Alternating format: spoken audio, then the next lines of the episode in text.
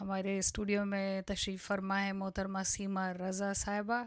تو ہم بات چیت سنتے ہیں۔ السلام علیکم میڈم سیما صاحبہ۔ وعلیکم السلام اور جیتی رہیے۔ شروع کرتی ہوں اللہ کے نام سے، جو بڑا مہربان، نہایت رحم والا ہے۔ آواز کی دنیا کے دوستوں، السلام علیکم۔ حاضر ہوں آج کے پروگرام میں اس کامل یقین کے ساتھ کہ کوئی تو ہے جو نظام ہستی چلا رہا ہے۔ اور وہی خدا ہے۔ سامعین، اولاد اللہ کی بہت بڑی نعمت ہے۔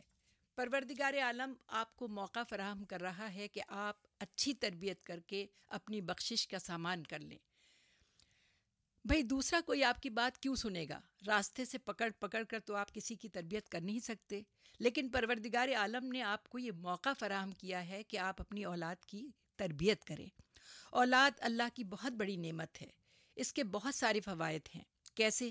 مثلا ایک انسان نے پوری زندگی گناہوں میں بسر کی، غفلت میں بسر کی، جہالت میں بسر کی بد کرداری میں بسر کی۔ اب گناہوں کا کفارہ کیسے کرے؟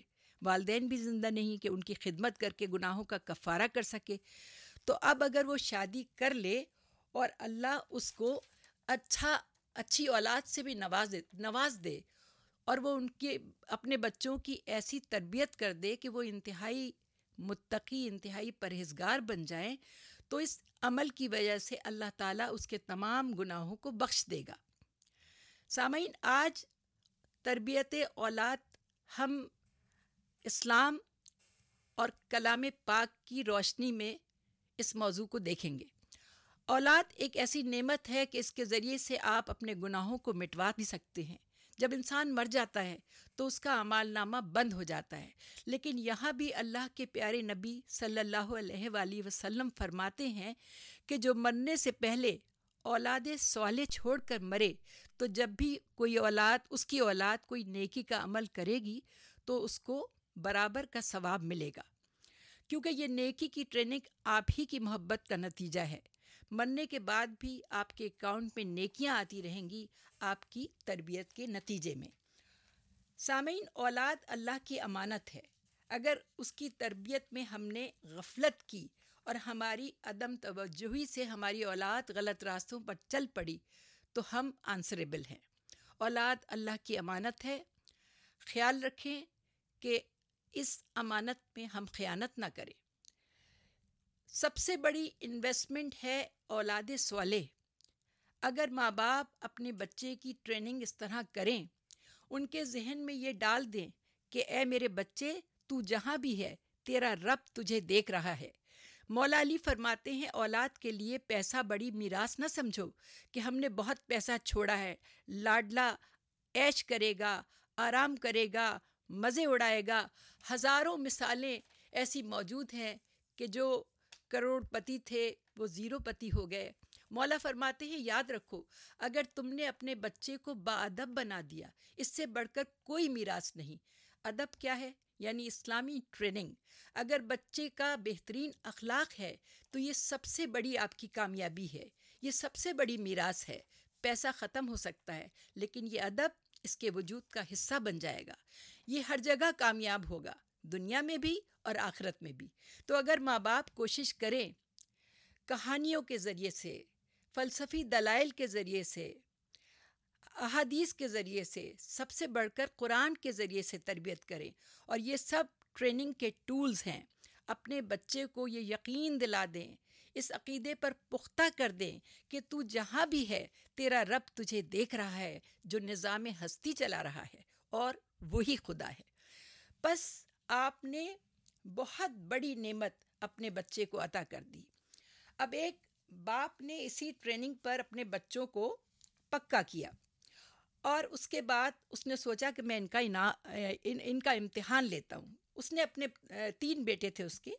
اس نے تینوں بیٹوں کو بلایا اور کہا کہ میں تمہارا امتحان لینا چاہتا ہوں، میں تمہیں تین مرغیاں دے رہا ہوں اور تم یہ مرغیاں لے جاؤ اور اس جگہ جا کر انہیں ذبح کرو جہاں تمہیں کوئی نہ دیکھے۔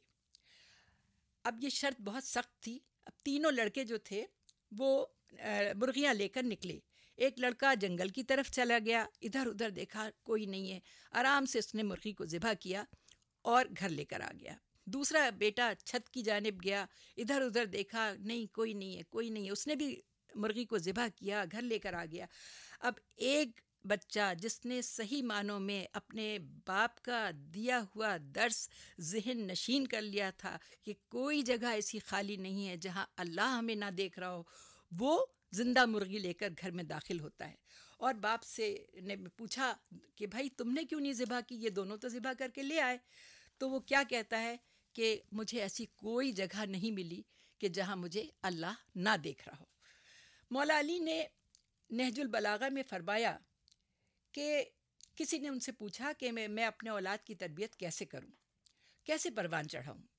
تو مولا علی نے فرمایا کہ ان کی زندگی کے پہلے اکیس سالوں پر بہت توجہ رکھنا۔ پہلے سات سال، پھر سات سال، پھر سات سال۔ پہلے سات سال میں ان سے خدمت نہ لینا، اپنا سردار سمجھنا۔ اگلے سات سال میں ان کو عادت ڈالو عبادت کی۔ کام کی، اخلاق کی، آداب کی۔ پہلے سات سال میں کوئی ڈانٹ، ڈپٹ، کوئی سختی نہیں۔ ہاں ادب ضرور سکھانا، بے ادب نہ بننے پائے، لیکن اگلے سات سال میں سختی کرنا۔ لیکن مار پیٹ نہیں، کیونکہ اسلام میں اگر آپ مار پیٹ کریں تو اس کا کفارہ دینا پڑتا ہے۔ اگر آپ نے ایسا زور سے اپنے بچے کو مارا کہ نشان بن جائے تو اس کا کفارہ ہے، لیکن سختی رکھنا تاکہ اس راستے سے نہ ہٹ جائیں جو پرہیزگاری کا راستہ ہے۔ پہلے سات سال آقا، دوسرے سات سال سختی خادم، لیکن تیسرے سات سال یعنی چودہ سے اکیس سال دوست بنا کر رکھنا، مشورے لینا، جیسے دوست سے مشورے لیے جاتے ہیں۔ کہا، مولا، بچے سے مشورہ فرمایا چاہے ماننا مت، لیکن اس کو عادت ڈالو، عقل استعمال کرنے کی۔ اس طرح سے پیش آنا کہ جیسے یہ اب جوان ہو رہا ہے، دنیا کی ذمہ داری اب اس کے کاندھوں پر آنے والی ہے۔ جب اہمیت دو گے، خود بخود اہمیت کا احساس کرے گا۔ ذمہ داری اپنے کاندھوں پر محسوس کرے گا۔ کہا، اکیس کے بعد؟ آپ نے ذکر نہیں کیا۔ فرمایا، یہ نہیں کہہ رہا کہ اسے چھوڑ دو۔ میں یہ کہہ رہا ہوں کہ اب اس کو اس کے حال پر چھوڑ دو، جو وہ بن چکا ہے۔ اب چاہے وہ اپنے آپ کو تمہارا آقا سمجھے، خادم سمجھے یا دوست سمجھے، کیونکہ اس کی شخصیت بن چکی ہے۔ انہی اکیس سالوں میں جس میں تم نے مختلف سات سال سال میں ڈیوائڈ کر کے اس کی تربیت کی ہے۔ اب وہ خود فیصلہ کرے گا کہ وہ تمہارا خادم بننا چاہتا ہے یا تمہارا آقا بننا چاہتا ہے یا تمہارا دوست بننا چاہتا ہے، کیونکہ یہ تربیت ہو چکی ہے۔ اب اگر ہم مولا کے بتائے ہوئے تربیت کے اصولوں کو اپنائیں تو کوئی بچہ ایسا نہیں ہوگا جس کے اندر تربیت کا فقدان ہو۔ سامعین، اللہ تعالیٰ نے انسان کو جن بڑی بڑی نعمتوں سے نوازا ہے، ان میں ایک نعمت اولاد کی نعمت ہے۔ قرآن حکیم میں اولاد کی ولادت کا ذکر ایک خوشخبری کے طور پر کیا گیا ہے۔ ارشاد باری تعالیٰ ہے، اے زکریہ ہم تجھے ایک بچے کی خوشخبری دیتے ہیں، جس کا نام یا ہے۔ ہم نے اس سے پہلے اس کا ہم نام کبھی کسی کو نہیں کیا۔ تو گویا اولاد کا دنیا میں آنا انسان کے لیے ایک خوشخبری کی حیثیت رکھتا ہے۔ ایک اور جگہ ارشاد ہو رہا ہے، مال اور بیٹے، دنیاوی زندگی کی زینت ہے۔ اولاد والدین پر جو سب سے بڑا حق رکھتی ہے، وہ تربیت کا حق ہے۔ اس لیے ہر والدین کو کی ذمہ داری، ہر والدین کو اپنی ذمہ داری کا ثبوت دینا چاہیے اور قیامت کے دن اس کے بارے میں ان سے سوال بھی ہوگا۔ اے ایمان والوں جو ایمان لائے ہو، اپنے آپ کو اور گھر والوں کو آگ سے بچاؤ۔ والدین کی ذمہ داری میں صرف یہ نہیں کہ ان کو تعلیم دیں یا ان کے کھانے پینے کا بندوبست کریں، بلکہ ان کی ذمہ داری میں سے ایک اہم ذمہ داری سامعین یہ بھی ہے کہ وہ ان کی اچھی تربیت کریں، انہیں آخرت کے انجام سے محفوظ کریں اور اس کی آگ سے بچائیں۔ ایک حدیث ہے کہ رسول اللہ صلی اللہ علیہ وآلہ وسلم نے فرمایا کہ تم میں سے ہر شخص نگران ہے اور ہر ایک سے اس کی رعایا کے بارے میں، ماتحتوں کے بارے میں سوال کیا جائے گا۔ اور عورت اپنے شوہر کے گھر میں نگران ہے۔ یعنی صرف باپ سے نہیں، بلکہ ماں سے بھی پوچھا جائے گا کہ اس نے اپنے بچوں کی تربیت کیسے کی۔ اس لیے ہم دیکھتے ہیں سامعین کہ انبیاء علیہ السلام تک اپنی اولاد کے لیے فکر مند رہے۔ حضرت ابراہیم علیہ السلام اپنے ساتھ اپنی اولاد کے لیے دعا گو ہیں۔ اے اللہ، مجھے نماز قائم کرنے والا بنا اور میری اولاد میں سے بھی، چنانچہ دعا کرنی سکھائی ہے پیدائش سے پہلے۔ رب حبلی مل لدن کا ضریتاً طیبہ۔ اے میرے رب، مجھے اپنے پاس سے پاکیزہ اولاد عطا کر۔ احادیث مبارکہ سے ہمیں یہ بھی پتہ چلتا ہے کہ جب بچہ پیدا ہو تو اس کے کان میں اذان دی جائے۔ گویا سب سے پہلے اس کو اللہ کا نام سنایا جائے۔ اس کے سامنے اللہ کی عظمت کا اظہار کیا جائے۔ محبت، شفقت کے ساتھ ساتھ ان کو ڈسپلن سکھایا جائے۔ ان کی ایمانی تربیت کی جائے۔ اخلاقی تربیت کی جائے۔ جسمانی تربیت کی جائے۔ مالی تربیت کی جائے۔ نفسیاتی تربیت کی جائے۔ معاشرتی تربیت کی جائے۔ یہ تمام شامل ہیں ہمارے جو فرائض ہیں ان میں کہ ہمیں کس طرح سے اپنے بچوں کی تربیت کرنی ہے۔ ایمانی تربیت کا مطلب یہ ہے کہ اس کے دل میں اللہ کی محبت پیدا کی جائے۔ سات سال کی عمر سے اس کو نماز کی تلقین کی جائے۔ نماز کے ذریعے وہ اللہ کے ساتھ تعلق قائم کرے۔ اسی طرح بچوں کو روزے اور صدقہ و خیرات کی تلقین بھی کرنی چاہیے۔